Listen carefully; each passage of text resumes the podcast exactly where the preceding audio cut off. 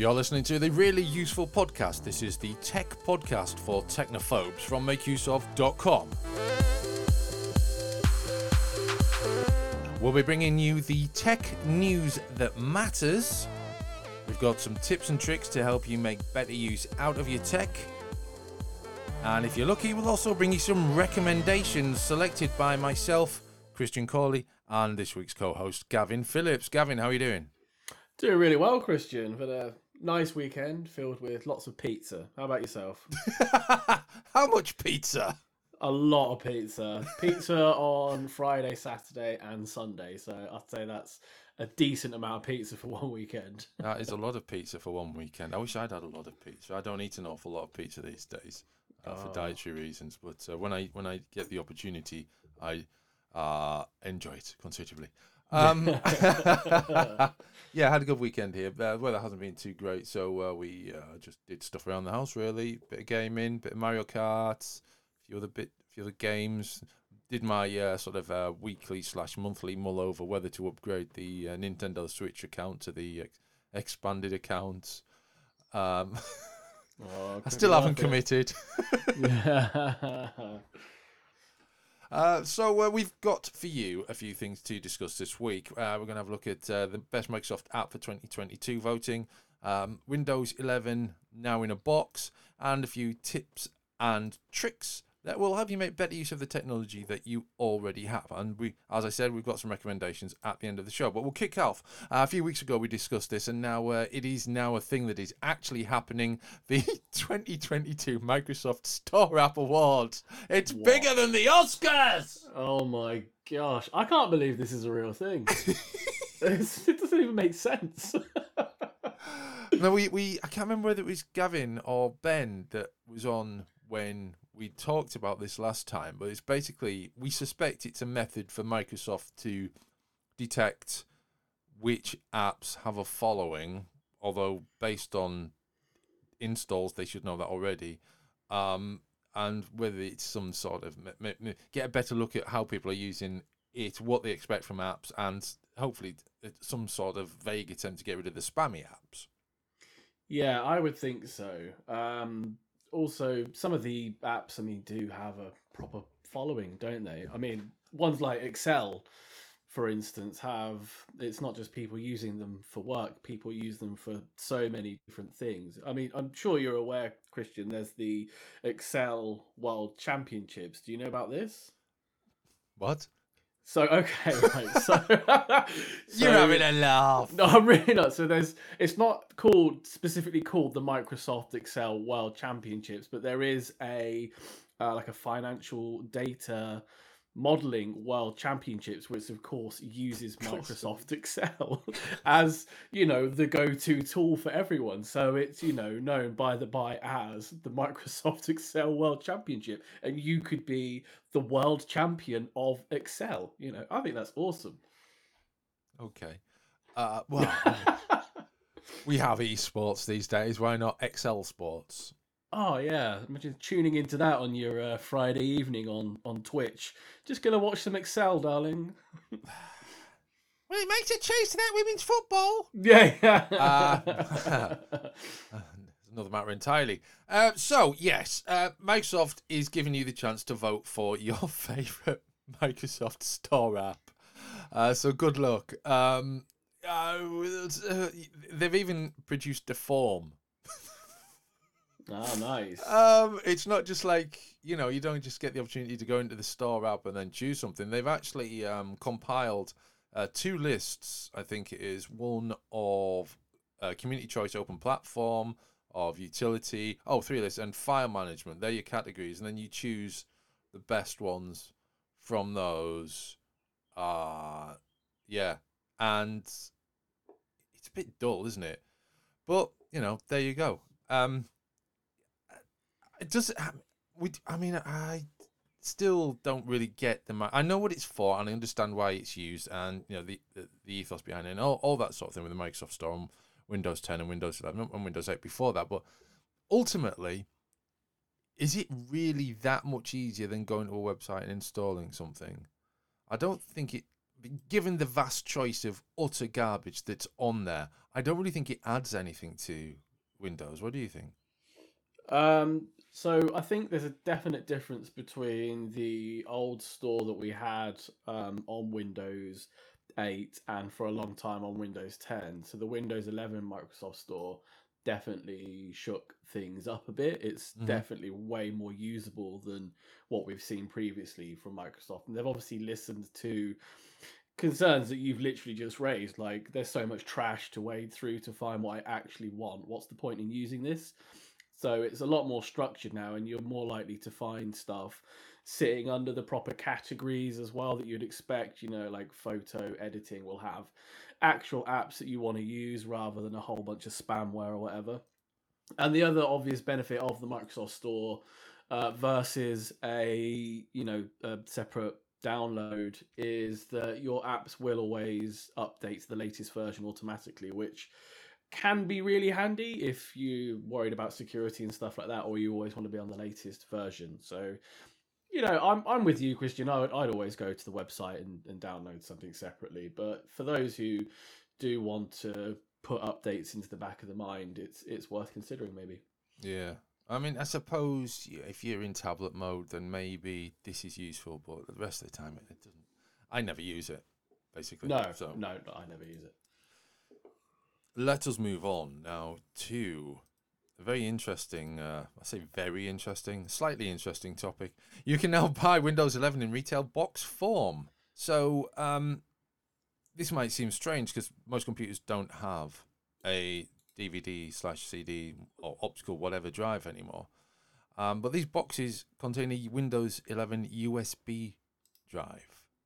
Uh, they retail at um, $139.99 for home and $199.99 for pro versions. That's kind of cool. You can buy Windows 11 off the shelf again, which is useful if you don't have a computer to download anything to, and then, you know, spare computer, secondary computer, friend's computer, family member's computer. Come on, these things aren't going to happen. I can't see this selling an awful lot, but I suppose it's useful to have, isn't it? Although it is expensive, it is an expensive USB drive.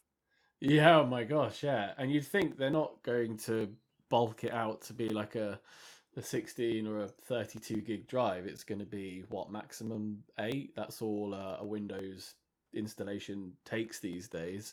So if you make one at home using Microsoft's um, media creation tool, that's that's all you need. So I mean, they're like I said, they're not going to chuck you in a a nice big drive just for fun, are they? So No. yeah, I mean, yes, interesting, good in the use cases you laid out.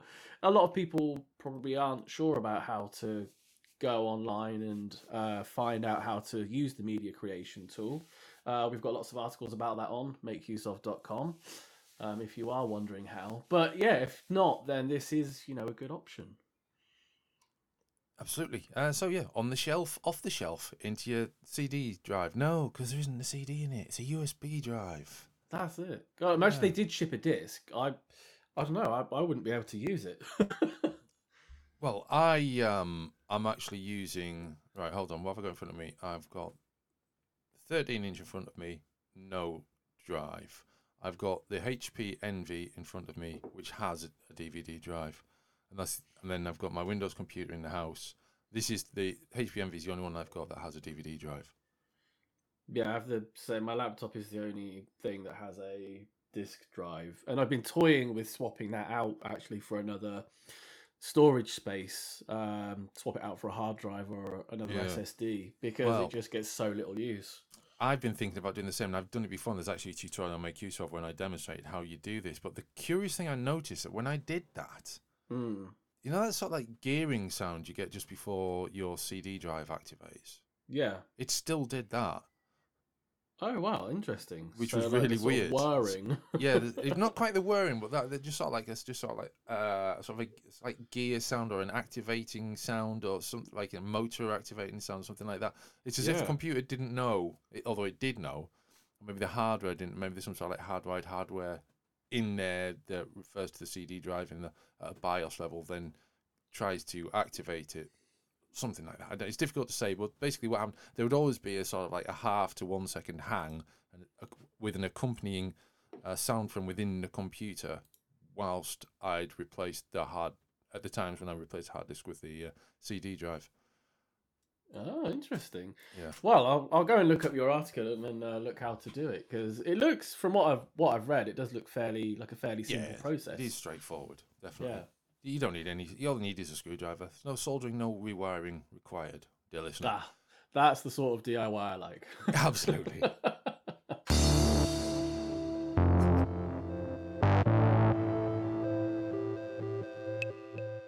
Now, if you're new to Bitcoin or your name is Amy, you might be interested in Bitcoin Pizza Day. This is a commemoration of the first ever cryptocurrency transaction for a tangible object. Uh, Gavin, I always defer to you on matters of cryptocurrency. What's this all about? So, Bitcoin Pizza Day is the, as you said, the first time people have recorded that someone making a significant purchase of something tangible. Uh, and in this case, uh, it was two pizzas. And the price paid for the two pizzas was a whopping 10,000 Bitcoin, which at the time in May 2010 was worth the humble sum of 40 bucks. Oh. Yeah, not bad, eh? Whereas 10,000 nowadays, Bitcoin. Nowadays, it's worth over three hundred million dollars. but so be- before you think about it, the guy who received the pizza, um, received the Bitcoin for the pizzas, did not hold on to the Bitcoin. Unfortunately, he is Oh. not a multi, multi, multi millionaire, which is a shame because that would have have- been the perfect Yeah. story. yeah, totally. He could have uh, really grown his pizza outlet with that, couldn't he?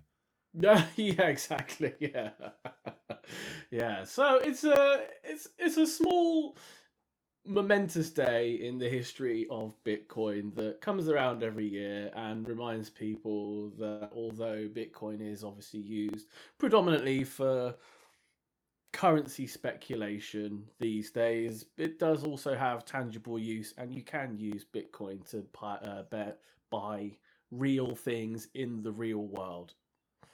Is it worth, um, as a, side step from this amusing crypto coin chat, quickly going over just what's happened in the crypto world over the past week and why the prices have uh, crashed? Oh yeah, okay. So the Bitcoin price and the wider market have taken a bit of a, I say a, a considerable slam throughout the last sort of two weeks or so. Um, the markets were already looking slightly shaky at the start of April. Um, this has been compounded by a cryptocurrency outfit called Terra Labs, who run two different cryptocurrencies. Um, one uh, called Terra UST and one called Terra Luna. Uh, without getting really bogged down in it, these two cryptocurrencies are linked together.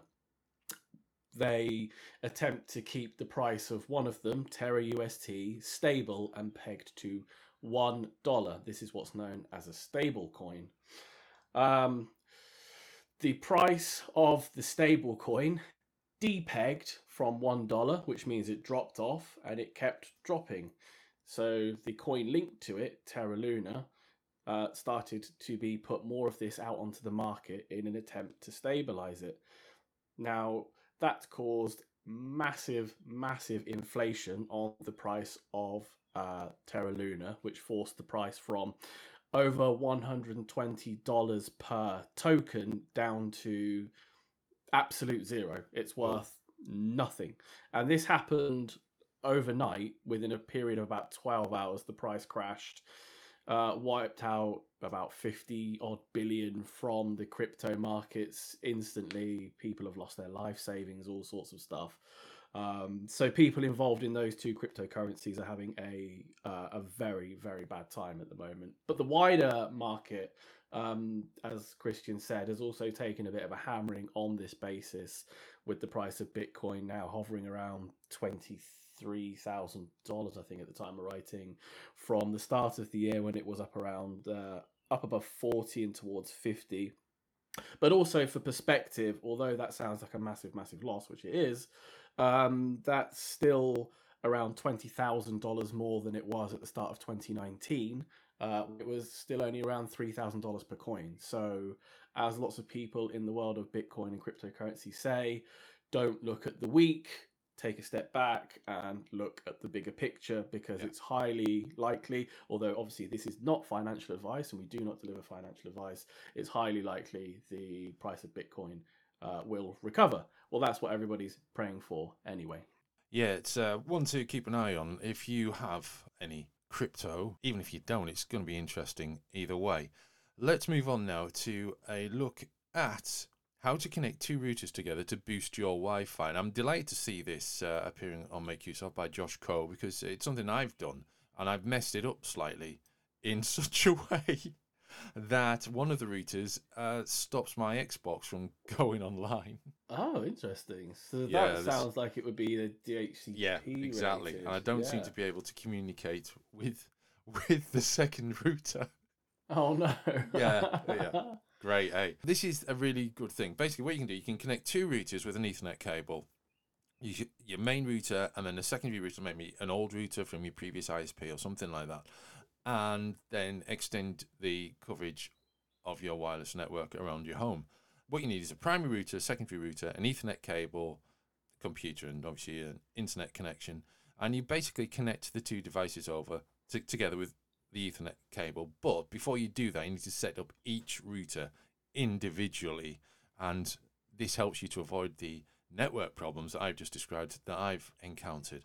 So it's straightforward, but the problem is we can't really go into this in any particular detail because router interfaces differ wildly, don't they? Yeah, everyone is different, especially uh, if you're using, you know, the, the the one supplied, typically supplied by your, your ISP.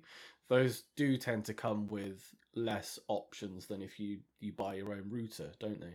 Yeah, absolutely, but um, general, generally speaking, genuinely generally speaking, the primary router should have DHCP enabled, and the secondary router should not have it enabled. And you know, there's a couple of other things that you'll need to check in there as well, but that, that's the general gist of it. We have a full guide for this, which you will find a link to in the show notes, along with everything else that we discuss in this week's really useful podcast. Now, what if you get an email that you consider to be slightly suspicious or particularly intriguing and you want to know where it's come from? Well, you could look at the email address, but that's only going to tell you so much. Perhaps if it's been sent from webmail, it's going to tell you absolutely nothing. If it's come from an institution or an organization, at very least, the end of the email will give you a clue as to what that organization is and how to get back in touch with them. However, there are other ways to uh, track email addresses, aren't there, Gavin? Yeah, absolutely. So I'd say there's there's two primary ways you can attempt to do this, and I say attempt because although you can use these methods to look through the information given to you, there's actually no real guarantee that you'll find the root of where the email was sent from. However, let's discuss the, the methods before considering why they might not work. So the first option is uh, the data in the full email header. And so every email sent has this thing called an email header, and that contains all the information relating to where it came from, who sent it, which servers it's been through, which service it is using, and all of this sort of stuff. And all of this information is collectively known as metadata, you know, the data about the data. Sure. So with Gmail, Outlook, Apple, Yahoo, what, whatever email service it is, every email will have an email header. You might have ones that are more anonymized and deliver less information. For instance, uh, Proton Mail, the privacy anonymous focused email stuff, uh, I know has a very, very cut down uh, header. Excuse me.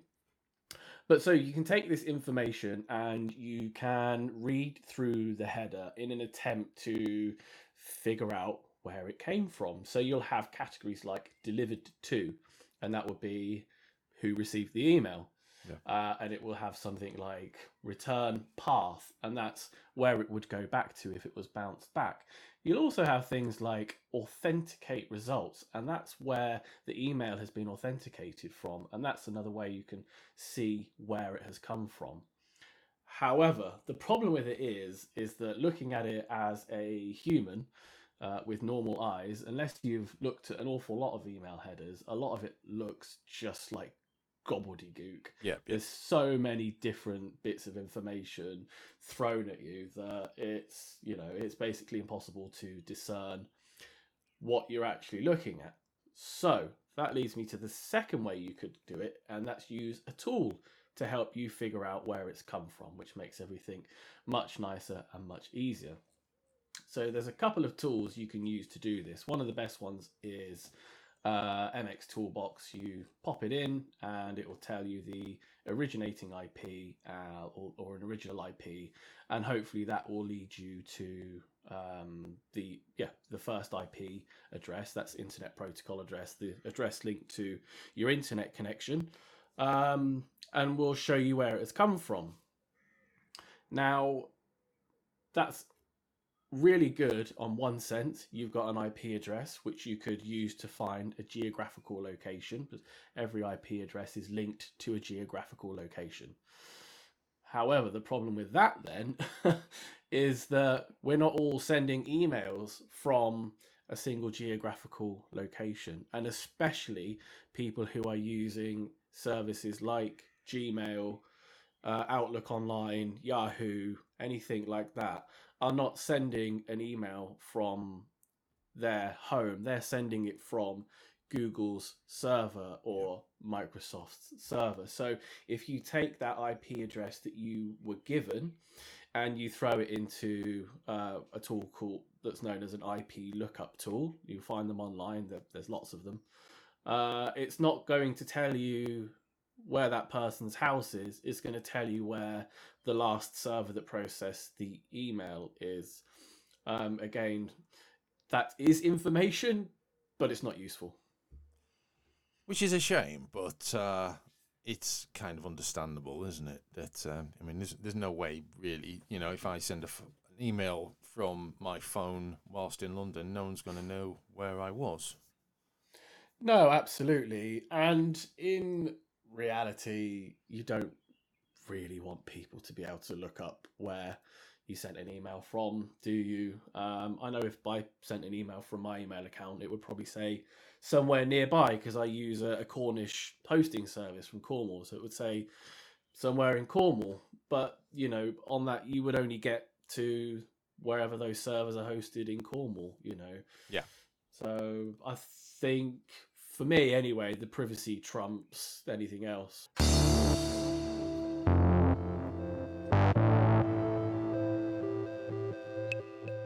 we now reach that part of the show where we say, What are your recommendations? We don't actually say that. We've never actually said that before, but I mean, it's a new introduction to this part of the show. It is the recommendation section in which uh, Gavin and myself will offer a uh, something that we've experienced, electronic or digitally streamed or entertainment or a gadget or some hardware, anything like that, and uh, which we, we think you may be interested to learn more about. Uh, we haven't discussed this in advance in any detail. Uh, Gavin knows what I may suggest. I have no idea what he's going to suggest. Uh, but I guess the main question is which one of us is going first? Uh, I can go first if you want, Christian. Oh, go on then. Yeah, all right, I will. Okay, so uh, this week I am going to suggest uh, some earbuds that I reviewed recently for makeuseof.com. I feel like they are worthy of suggestion to our listeners, and they are called the 1More Comfobuds Mini. And the reason I mention these uh, earbuds is because they are uh, apparently the smallest earbuds on the market, the smallest ANC earbuds, I'll add, on the market in the world. So they measure um, 3.7 grams per bud, and they are around the size of a a thumbnail. Um, I don't have particularly big hands, I must say. So okay. if you've got bigger thumbs, I ain't gonna uh, get that in my ear. Yeah, yeah. Just the thumbnail though. So um, they are genuinely incredibly small. They fit um, perfectly inside your ear. Um, and if you are someone who likes to attempt to sleep with earbuds in, as I know a lot of people do, um, they're actually the first earbuds I've ever used that I could keep in without issue for the entire night. Um, they are not, they don't have a stem or anything like that. They are proper actual buds, so they sit within your ear canal. Um, and more to boot, they actually sound really good for the size and the technology that they've uh, managed to fit into them. The ANC works really, really well. They use Bluetooth 5.2. You get uh, about six hours of playback on the buds, up to 25 hours on the carry case. And overall, uh, considering their size and um, versus what other things you can find in the market, I think they are really quite good. Okay, that's cool. Excellent. Uh, you'll find a link to that in the show notes. Uh, now it's time for my. Uh, now, you know, in, in a week in which I've had a bit of a varied week, actually, and uh, I've discovered that I absolutely hate 3D printers, for example. More on that next week. And I've also discovered the um, the the virtues of um, exercise bikes in front of the telly, or in other words, in front of the game console. nice. Oh yes. uh, so um, I've, um, I've it's kind of a it's a weird recommendation, but basically I've discovered that I can. We bought an exercise bike. I'm beyond forty five now, so keeping keeping a little bit trim is kind of important. Uh, my wife feels similarly. And we don't have space for new bikes at the moment, so uh, we, we've got some uh, building work planned for later in the year for a new bike shed. Uh, but we, so we thought, well, rather than splash out on new bikes, we'll just get an exercise bike. And, um, you know, we've got plenty of space in front of the TV. Xbox, Switch, they're both in front of the TV, also the Evercade. But anyway, the, the point is, I've spent several lunchtimes, and today's going to be another one, in front of the TV playing Jedi Fallen Order. Oh, nice. whilst, whilst cycling madly. And it was really, really cool. I thought, I've, I've saying, why didn't I discover this years ago? Why? I'm getting fit and playing video games at the same time. Oh, okay. So did you did your cycling rate increase as you got further into the game and it doing like depended what I was battles? doing. Yeah. Um, battles I tended to pause, but whilst the character's running, um, I was I was pedaling like mad. So yeah, it was uh, it was really it was really good, and you know I've burnt off plenty of calories doing this. Um, I'm cycling about uh, 15 kilometers in about 30 minutes, which isn't great. Certainly not as good as I would have been able to do when I was like 16. But uh, you know, it's uh, it's it's better than better than nothing. And I think having I'm I'm I'm the sort of person that's really kind of well well uh, really defined legs. I'm not He-Man or anything. I've got reasonably defined legs for my age. Um, but my t- my top half isn't anything like that. Uh, and I think it's to do with just doing all the lifting work, having three children, lots of carries and stuff like that. I think it's, uh, I think it's probably something to do with that. But I mean, that's not even my main recommendation because my main recommendation was on Friday night. I was on the exercise bike playing Mario Kart in a in a custom tournament. I didn't know you could do this. I always I'd thought previously that you know if you play Mario Kart online, you just join a random group. I didn't know you could set up tournaments. So this is kind of my recommendation: is Mario Kart in a custom tournament on an exercise bike. ah, nice. So, I mean, I've just got to double check: is the exercise by obligatory, or can the listener just do the tournament? You can just do the tournament, yeah. Ah, nice. Well, uh, I think that makes it easier for everyone to access. but that does sound really, really cool. I'm running on the spot, you know, running machine, anything. Oh yeah, get on the treadmill. Yeah, Nice. Have you ever seen those um, under desk things that you can get? I did think it's about getting like- one, and then I thought it was slightly naff. Oh yeah, it's like the bike. It's got like bike pedals on it, hasn't it? Yeah, there's ones yeah. that are just like pressing up and down. I did also Yeah. think that maybe I might kind of spam my kneecaps on the underside of the desk with one of those. Yeah, exactly. doof, doof, Yeah. doof. Yeah, Yeah, exactly. Yeah, totally. So I wanted to avoid that. So yeah, that's my recommendation.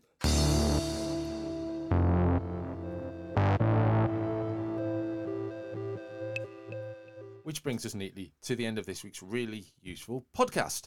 Uh, you can find all the information that we shared with you in this week's show notes. They should be displayed in the feed on Apple and other uh, podcast providers. Uh, if you are still looking for them, though, if your podcast provider doesn't provide the show notes, then go to makeuseof.com and there you can click the About button and then select Podcasts, and you'll find the show notes in the corresponding podcast title there. Uh, if there's anything useful in this show, please share it with your friends and family. We're delighted to welcome more listeners to this show every week. Thanks for listening. We'll be back next time. Until then, it's goodbye.